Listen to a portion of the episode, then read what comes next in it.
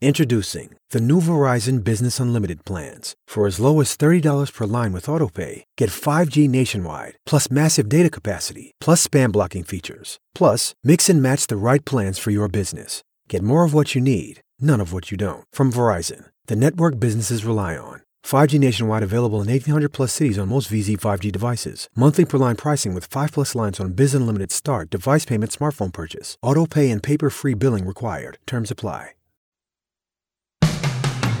Today, on Something You Should Know, a lot of TV shows you watch are getting sped up without you knowing. There's a YouTube video you've just got to see. Then, why are so many geniuses and innovators so weird and quirky? For example, Nikola Tesla, of all the innovators I studied, had so many of these characteristics dialed up to such an extreme. I mean, he was actually a very weird guy, fascinating, weird, brilliant guy. Then, some simple ways to make yourself a lot happier. And what you may not know about cats. They're fascinating creatures. One of the fun things is when you see a brown tabby cat, that cat is not brown at all. If you actually pull out some of the cat's fur, the cat's fur is banded black, yellow, black. And so all the cats you look out there and see that are brown, that are an optical illusion. All this today on Something You Should Know. If you work as part of a team, you know what I mean when I say there's a fundamental problem, especially today with people working from home and not being in the same location. And that is, how do you collaborate as a team so everyone clearly sees everything the team is doing? Well, Monday.com is the answer. Monday.com is an online management platform that brings teams together to collaborate, communicate, and work all in one place. No more scattered documents, software incompatibility problems, different systems. Monday.com is the one place where your teamwork happens. I've seen it. We're on it. You should be too, because it's going to make your life easier and more productive than ever. If it's working for our team, I can only imagine if you have a larger team, how great Monday.com would be. Monday.com connects with all the tools you already use Slack, Dropbox, Zoom, Google Calendar, Gmail, and that means all your work in one open tab. There are ready to go templates for your industry workflow, so you don't have this long ramp up time. You just dive in, start working, and then you can drag and drop and customize it so it works exactly the way you want. It's actually really cool. Every team should be on Monday.com, and to prove it, I want you to try it for free. So if you want your team to be more effective, visit Monday.com for your free two week trial. Something you should know. Fascinating intel, the world's top experts, and practical advice you can use in your life. Today, Something You Should Know with Mike Carruthers. Hi, welcome. I'm laughing because this is like the 27th time I've tried to record this segment of the podcast and I'm just I can't get it. It's it's raining outside. It's just one of those days I'm not finding my groove. And then around take I think it was around take 17, I nailed it. I got it all done and just before I was done, my dog Taffy, who's sitting over on the couch a few feet away from me, started barking and screwed that one up. So maybe you'll hear this, maybe you won't. Maybe you'll hear take 28, which will be coming up shortly. Today, we're going to start with uh, what you're watching on television. And what you may not know is that a lot of the cable networks are speeding up the programs to allow for more commercial time. And while this isn't really new, it's a lot more common than it used to be. What they're doing is, is they speed it up. They have this technology that speeds up the program and can allow for up to two minutes more of commercials per half hour. Now, there's a YouTube video that shows the difference between an actual Seinfeld episode, the way it was originally produced, compared to, I think it's TBS, what TBS does to it to speed it up. And the difference is really amazing when you watch them side by side. But by doing this, TBS frees up two more minutes of commercial time for every half hour. The process is done a couple of ways. One way is to simply speed up the playback and then use pitch correction software so the voices don't sound like chipmunks. The other method is called Time Tailor, which essentially analyzes and then removes duplicate frames of video and audio. Now, the link to the YouTube video that shows the Seinfeld episode side by side is in the show notes for this episode, and if you have a minute, I think you'd enjoy seeing it. Hey, and look, I got all the way through the segment, and that is something you should know. When you look at the real giants of innovation, particularly in science and technology, you think about people like Steve Jobs, Elon Musk, Thomas Edison, Albert Einstein, Madame Curie. And one of the interesting things about those people is that they are or were more than a little bit eccentric and quirky, every single one of them. Even more interesting is that they share some of the exact same quirks. So, why is that? Do you have to be an oddball to be an innovator? And what's the connection? Why does being quirky lead to genius? Or does it? Melissa Schilling is a professor of management and organization at New York University's Stern School of Management, and she's author of a book called Quirky The Remarkable Story of the Traits, Foibles, and Genius of Breakthrough Innovators Who Change the World. Hi, Melissa. Welcome. Thanks for having me. I'm really excited. Well, me too, because I've always wondered about this. Uh, we've heard that many of these great innovators are oddballs, really, and some of them are difficult people to get along with. And so, are they geniuses because they're quirky? Are they quirky because they're geniuses? What's the connection? First of all, I would say to not look for a causal relationship between quirky and brilliance per se. Uh, what I would say is that some of the quirks that we'll find in innovators uh, some of them do have a causal relationship with innovation, meaning they help to increase the likelihood of innovation. And some of them are side effects of other things that cause innovators to be innovative. And uh, a lot of it was a real surprise to me when I was doing the research. So I'll give you an example four out of the eight innovators I studied wear the exact same outfit every day or wore the exact same outfit every day. And we've heard those stories about Einstein and Jobs wearing the same outfit every day. It turns out Dean Kamen also wears the exact same outfit every day and Marie Curie wore the exact same outfit every day. And you know, at first you're inclined to think, well, that's just a weird coincidence among weird people because how could that possibly have any relationship with innovation? And there's been some people who've argued that it's about decision fatigue, which basically means people who are using their minds a lot don't want to waste any of their mind on, on choosing an outfit. And that's part of it. But there's actually more to it than that. Um, so what I found is that all the people that I studied had this really marked sense of separateness meaning that they felt sort of disconnected from the social world around them or like they didn't belong to the social world and so its rules didn't apply to them. And that ends up being tremendously valuable for innovation because these people were able to disregard uh, accepted wisdom and they were able to challenge assumptions and they were able to pursue ideas even in the face of criticism and failure because they were used to not fitting in. So they didn't have any pressure to wear different clothes every day and they were really focused on something else. It just wasn't a priority. So like Dean Kamen, for instance, one time somebody asked him why he wears the same outfit every day. His response was, I always wear work clothes when I'm working, and if I'm awake, I'm working. So before we go any further, let's talk about who exactly you studied for this. Okay, so the people that I did major case studies of are Dean Kamen, who invented the world's first portable dialysis machine and the world's first drug infusion pump, but you probably know him for the Segway. Uh, Steve Jobs, Elon Musk, Marie Curie, Nikola Tesla, Benjamin Franklin, Albert Einstein, and Thomas Edison. But then I also uh, talk about some other people in the book that I just didn't do major case studies about. So, for instance, I talk some about Sergey Brin and Grace Hopper and Larry Page. And when you say quirky, your definition of quirky is what? By quirky, we're really referring to traits that are unusual.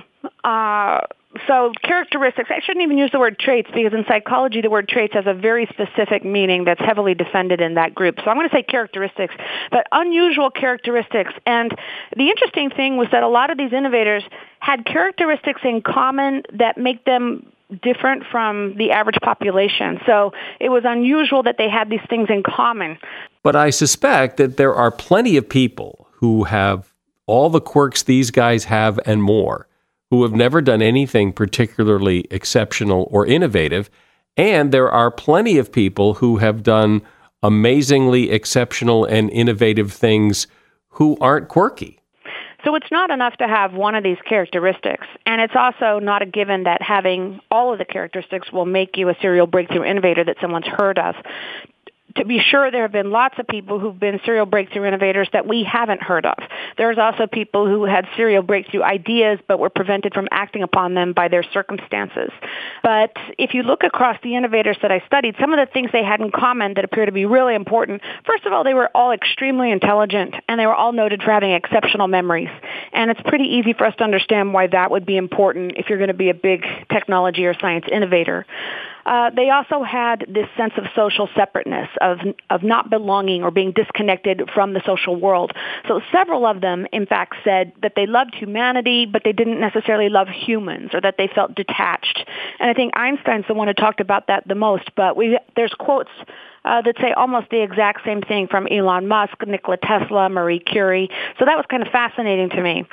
Uh, they were also all of them, with the exception of Thomas Edison, were keenly idealistic. And that turns out to be really important because they felt like they were pursuing some really intrinsically noble and important goal. And that goal was more important than their health and their comfort and their leisure, sometimes more important than their family. So that provided an intense amount of motivation and focus for them. And it also provided a form of ego defense meaning that even if you didn't like them or you criticized them or they had, you know, embarrassing public failures, they persisted on because they believed that the goal they were pursuing was more important than themselves. But what I, I really want to get at, I mean, I understand that, that, that these innovative types are eccentric and they have these quirks and everything, but, but lots of people have quirks, and these guys probably had a lot of other quirks. But what's the connection between the quirks of being quirky and innovation? What's what, where is it? Okay, so all of the characteristics that I end up identifying in the book end up being things that you can understand as causing innovation when you integrate them through the science of innovation and creativity. And I'll give you a great example.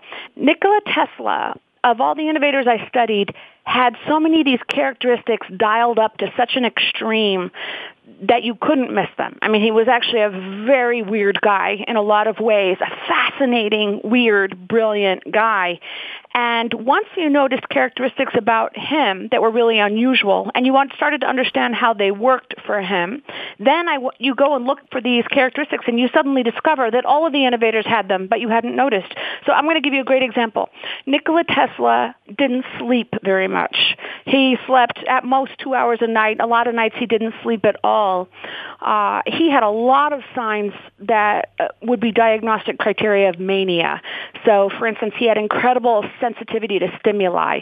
Lights would burn his eyes and sounds would sound deafening in his ears and he could feel vibrations of cars, you know, a mile away. He, he struggled a lot in his life because of this oversensitivity to st- stimuli and it's part of why he worked at night. Uh, he also had you know, ideas that just flowed in streams and were overwhelming and he had um, interesting bouts of eidetic memory that were like hallucinations. So he had all these signs of a dopamine irregularity, right? So elevated dopamine, which is at the heart of mania, uh, one of the things it'll do is, is it will suppress the need for sleep. And it's different from being an insomniac. Like when you have insomnia, you feel tired. You wish you could sleep. But someone with mania doesn't even feel tired, right? So for big stretches of Tesla's career, he's not sleeping. He's only sleeping a couple hours a night, and it was really peculiar. But then I decided to go see if I could find data on how much the other innovators slept. And if you really hunt for it, you can track this down. You can track it down in letters and you can track it down in autobiographies. And what I ended up finding is that all but Einstein, every single one of them but Einstein slept dramatically less than the population average. And uh, I think that's an interesting detail that has been overlooked until now. I mean, Thomas Edison and Dean Kamen slept about four hours a night. Dean Kamen still sleeps about four hours a night, from my understanding. Marie Curie never slept more than five hours a night. Elon Musk sleeps six and a half hours a night, which compared to the rest of the innovators looks like a pretty generous amount. But the average population in the U.S. sleeps eight and a half hours a night, and of the global average, uh, of the developed economies, the one that sleeps the least is Japan, and they sleep seven and a half hours a night. So here you have this whole set of innovators, and they all sleep less than the population that would be a pretty bizarre coincidence.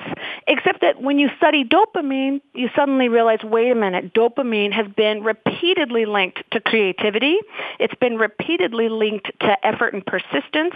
There are lots of reasons to think that uh, modestly elevated dopamine could enhance your likelihood of being an innovator.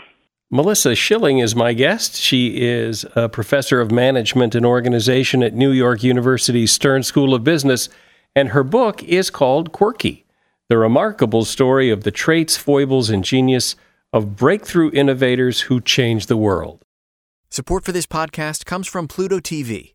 Need an escape? Drop into Pluto TV for a world of free TV. Stream hundreds of channels and thousands of movies and shows all for free. Yeah, free. No subscriptions, no fees. Binge on 24 7 channels of Narcos, CSI, Star Trek, and everything from hit movies to the latest news, comedy, live sports, and more.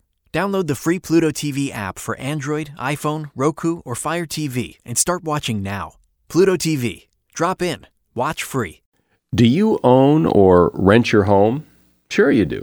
And I bet it can be hard work. You know what's easy? Bundling policies with Geico. Geico makes it easy to bundle your homeowners or renters insurance along with your auto policy.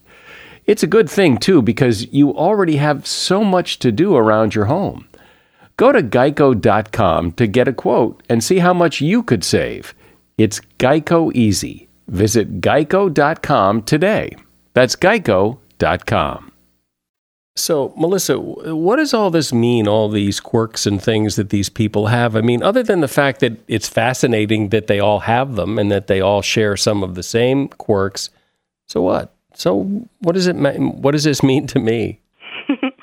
so, one of the things you realize uh, from studying these innovators is that if you really want people to reach their creative potential, they need to spend some time in solitude, thinking and reading and writing. If we do everything in group activities or we do all of our brainstorming in teams, we're going to lose a lot of the creative, creative potential of people. Uh, and it also means that for kids, they need that downtime, right? You, there's been a lot of emphasis in the last decade, I'd say, on, on nurturing kids' social skills, and we tend to want to put them in soccer and glee club and, and all sorts of activities that would help them become charismatic and comfortable in groups. But it's important to remember that kids need downtime too. And that's not time playing video games or watching TV. It's time thinking and reflecting and reading and writing and basically having the time to form their own beliefs about how the world works. So that that's that's an important one. Uh, a second one pertains to idealism. Uh, you know, all of these people who achieved great things were fighting for something they really, really believed in, and so consciously cultivating some sort of grand ambition could be incredibly important. If you want to have a a moonshot of your own. You have to you have to know what you're shooting for, right? So thinking about what you really believe in, what you could fight towards that you would feel was intrinsically valuable can be incredibly important.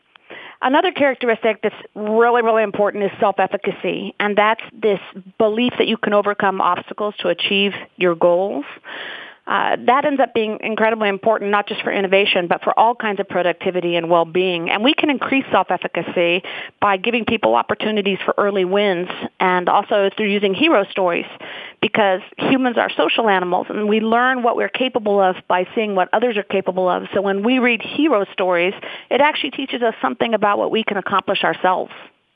I have quirks that apparently do me no good. Um, How do you know? What are your quirks? Well, I can remember phone numbers. I can remember phone numbers since I was like four year. My phone number when I was four years old. I remember phone numbers really easily. It does me no okay. good. It does me absolutely no. no I think you're probably mistaken about that. So the ability to to remember phone numbers has to do with your memory, and people who have uh, exceptional memory follow paths of association out further. So, for instance, uh, most people you say volcano and they think lava someone who has a really good memory might think lava, hot, my trip to Hawaii, Honolulu. They, they travel out further on paths of association, and that is a hugely beneficial thing to do if you want to come up with creative ideas. Well, that's good to know. So, these innovators that you looked at, would you say that these were especially quirky people? In other words, were they just out of the park quirky and had all kinds of oddball eccentricities? Or were they just regular normal people who just happened to have a few quirks? I'd say that the main reason why you would think of these people as quirky goes back to this sense of separateness. A lot of them are not they're not well integrated socially and they don't adhere to social norms. So if you take someone like Steve Jobs, he didn't wear shoes a lot of the time. He didn't shower very much. He stared at people intensely without blinking. He didn't put a license plate on his car. He parked in the disabled spot every single day. He was a difficult person to get along with.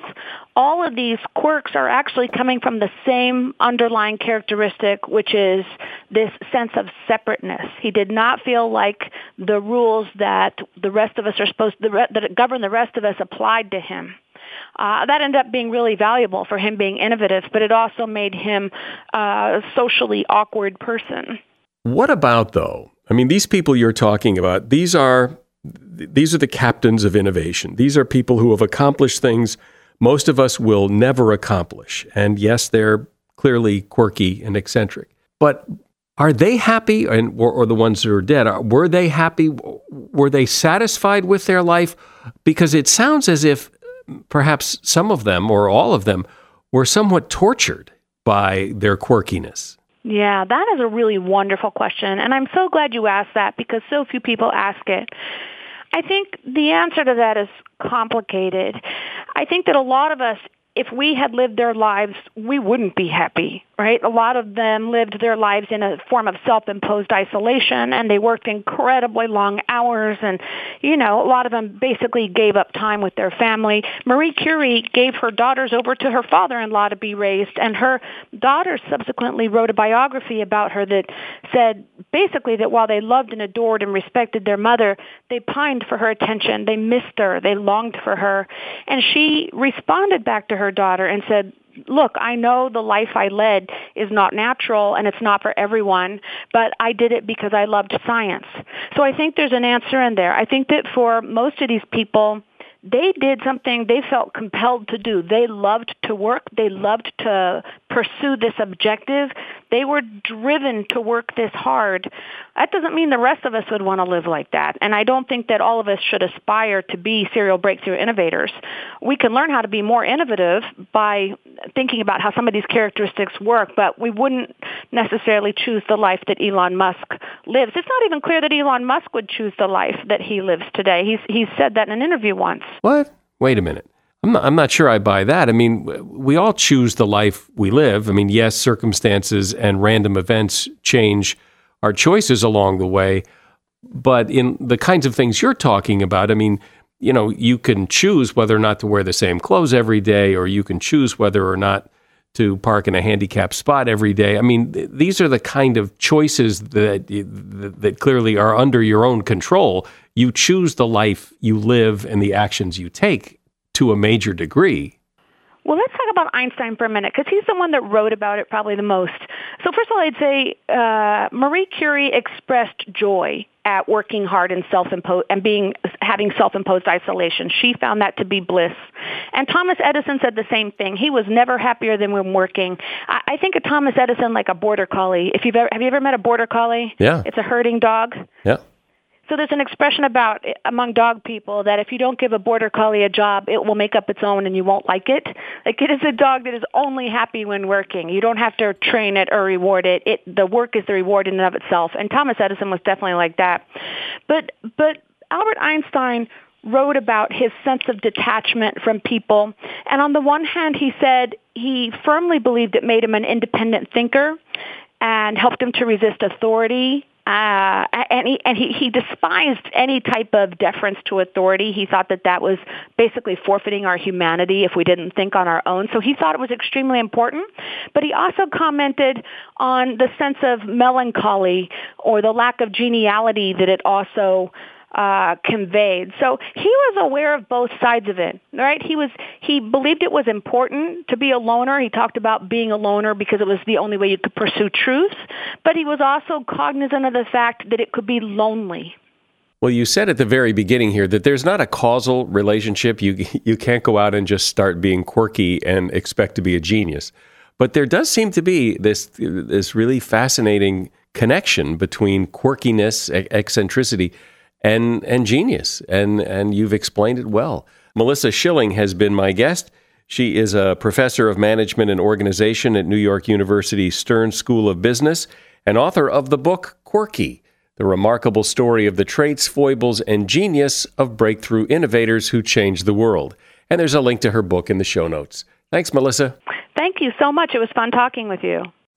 Everybody loves game shows. Everybody has a podcast. I've got both. Hey, everybody, I'm Kyle Brandt, and my new show, 10 Questions is a game show talk show. Athletes, movie stars, everybody will come on, not just to talk, they come on this show to compete. 10 questions that, whether they know it or not, are somehow inspired by a moment in their life or their career. 10 questions. 10 points, so much fun. Head over to Spotify and please follow 10 Questions with Kyle Brandt. Support for this podcast comes from Wild Turkey Kentucky Straight Bourbon Whiskey. Let's tune in to their one on one with Jamal, a real bartender from Old Fourth Ward in Atlanta. I really get into the backstory of whatever I'm pouring, out of respect. There are literally years of experience behind these bottles. Wild Turkey, same recipe since 1942. If you want a true classic, this is what you want to order. Wild Turkey. Wild Turkey Distilling Company, Lawrenceburg, Kentucky. Copyright 2020, Campari American, New York, New York. Never compromise, drink responsibly. I'm more of a dog person than a cat person, but I like cats. I had a great cat growing up, Boxer. Boxer had an extra toe on each of his front paws. And I remember one year, one day, a Boxer just didn't come home. He just disappeared. And then a couple of years later, he just walked into the house. He went right to the kitchen, sat down where his bowl used to be, and waited to be fed. Anyway, I like cats, and in the US, there are just about as many households with cats as there are with dogs, and, and they're pretty fascinating creatures. No one knows that better than Professor Leslie Lyons. She runs the Lyons Feline Genetic Laboratory at the University of Missouri, and she is what you would call a true cat lover. Welcome, Leslie. So you say that all cats, from small little house cats up to big, huge tigers, uh, all identify as cats. What do you mean by that? Well, uh, large cats, whether it's a tiger or whether it's a little house cat, you know, they still mark the house the same way. They'll spray. They'll use their claws the same way. They roll over in the sun. Um, their mating habits are fairly similar um, how they interact with one another, um, cat to cat, is also very similar. Um, so it's like your house cat is like having a little wild individual in your own home. Why do you think that throughout history cats have been granted this kind of mythical status? You know, they're worshipped, they're revered, they're they're mystical. And you know, dogs don't have that. You know, all dogs have is Goofy and Pluto. but why are cats so? Uh, why have they been so worshipped? Well, I think it's because of the cats themselves are not quite domesticated. They're still rather aloof. Um, they are certainly a huge part of our lives, but sometimes they can just be on the periphery, and someone sees a wild animal on the periphery, and it's very intriguing.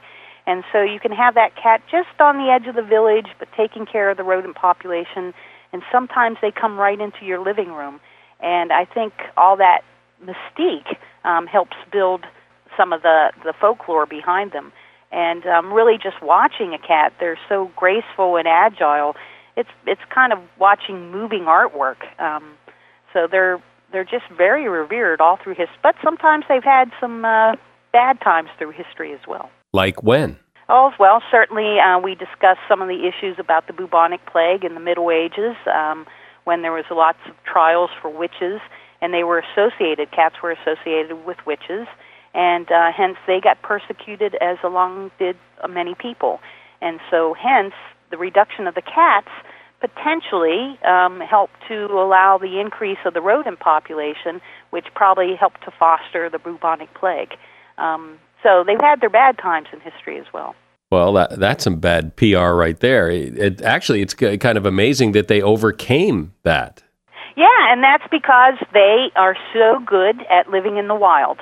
They've really basically domesticated themselves and are not truly domesticated from the point of view that they absolutely need human beings. So they can go feral very easily and take care of themselves. And so if the population gets reduced, they can retract back into the wild, increase their populations again, and then move back into the human environment.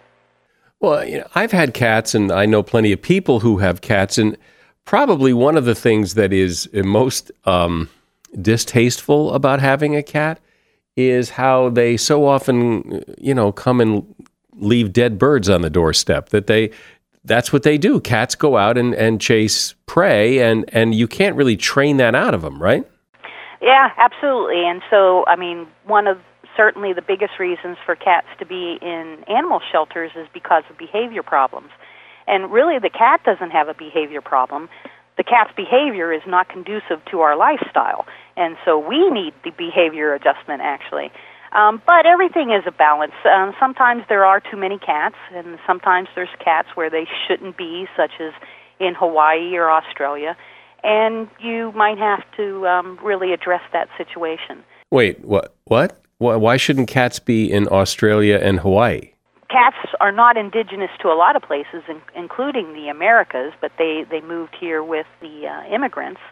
However, there's lots of both ground and uh, tree birds in the United States. So, um, but in Hawaii and Australia, most of the um, fauna there is actually ground based, and so cats are just have decimated a lot of the bird populations and a lot of the small mammal populations in both those both those areas.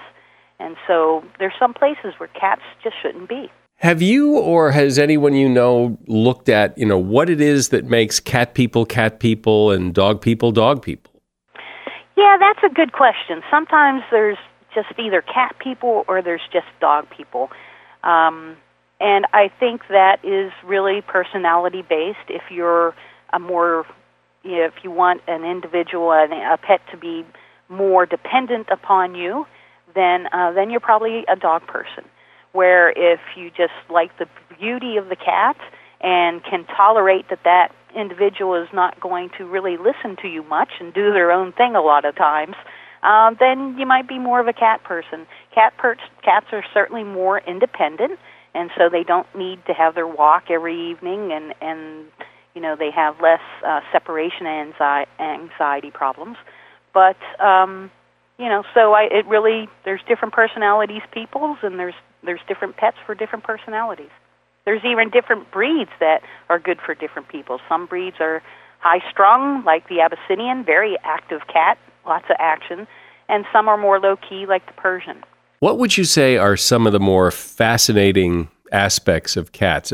Perhaps for people who are not necessarily cat people, what is it that you find or, or, or that people who love cats find so intriguing and wonderful?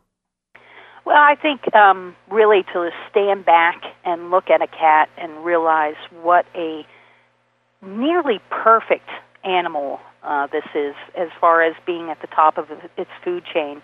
Um, they have wonderful sense of hearing, actually at higher ranges than dogs do. So people think, oh, dog, dog whistles, dogs can hear very ultrasonic sounds. Well, cats can even hear at higher ranges uh, because their prey emits sounds at that range. Um, their sense of smell is also very keen, um, but also a very keen sense of eyesight. So they have like a very excellent balance of all their sense, senses. And then also, they just have excellent balance. You can watch a cat walk across the edge of a fence, and it's truly remarkable of how agile they are. Um, so to step back and and watch all these things in one animal is is quite remarkable. And um, one of the fun things I I think is interesting is when you see a brown tabby cat. That cat is not brown at all. Um, if you actually pull out some of the cat's fur, the cat's fur is banded black, yellow, black. And so all the cats you look out there and see that are brown, they really don't have brown pigment at all. It's they're an optical illusion. Um, so gray cats are actually all black pigment, um, but it's an optical illusion that makes them look blue or gray. Do cats have natural enemies? Are they prey for some other animal? Well, certainly um, dogs can get a hold of cats, and um, in the wild any larger carnivore. Uh, but they're pretty quick and agile. So sometimes cats and dogs can be at, at, at odds. But usually cats are amongst the highest on the food chain, and probably humans are the, the most important predator to cats at this point. It almost sounds as if cats, you know, aren't really domesticated, that, that they could survive in the wild. So are we as humans doing them a disservice by domesticating them, putting them in the house and shutting the door and keeping them inside? Oh, I think some do quite fine uh, living in the house, and and my own cats at home, they have cat doors. They can come and go when they want, and when I come home, they're there, and they like being around the in the house. They enjoy, I think, being with me, and so I think some cats have moved along the scale of evolution to being quite um, evolved to living in apartments and living in houses.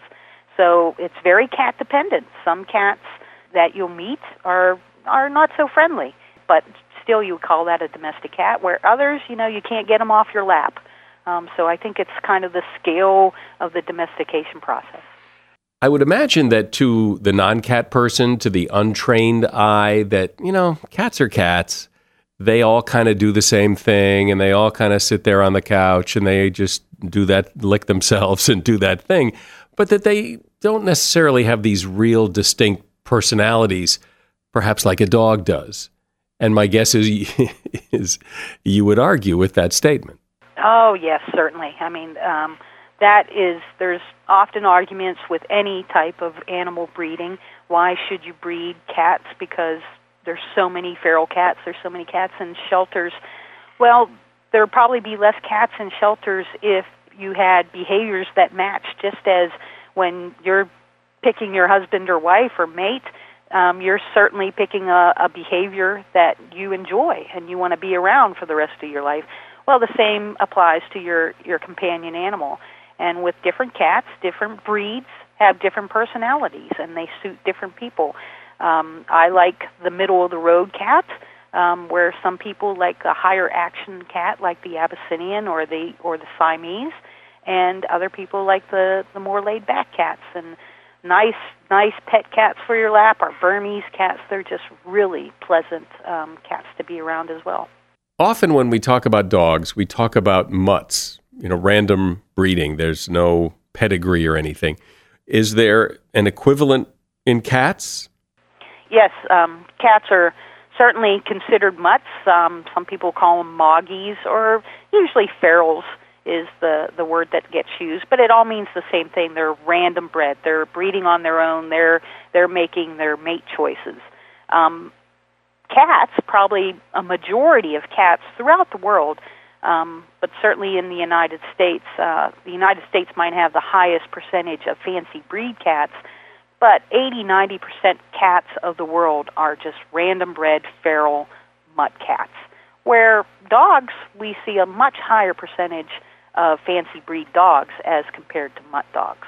But you do hear the argument that mutt dogs make better pets because they don't have all the inbreeding and disease potential and medical problems that a purebred might have. Is the same true with cats? Um, yes, that's that certainly does apply. However, what you have to realize is with a feral cat, you have an unknown uh, health situation. So you don't know. You can't make any predictions whether that cat will have a heart disease or a kidney disease. And and even random bred cats can have inherited um, problems. It's just that they're at a lower frequency because they're not inbred as much. Um, where if you have a breed, at least you can kind of predict what kind of health concerns and you can watch out for them. And really, my job is to find the genetic mutations that cause health problems in cats. Are cats, like humans, uh, living longer and healthier as more advances are made in, in cat medicine?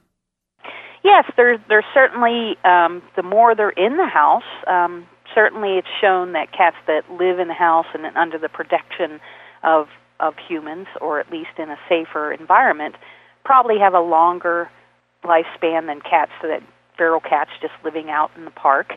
That's because they're getting more consistent food and um, and then protected from really cats get into trouble when they start mating and start fighting and and so you can get a lot of problems that way. So once neutering your animal is really great to do, neuter or, or um, spay your cats and dogs.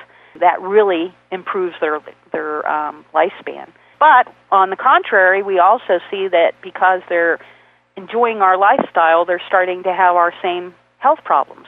So asthma, diabetes, obesity is rising in our cats just as it is human beings because we're sitting at the computer too much. It sounds as if, it almost sounds as if cats could do just fine without us, that, that they don't need us, unlike dogs, which seem to be much more dependent on us.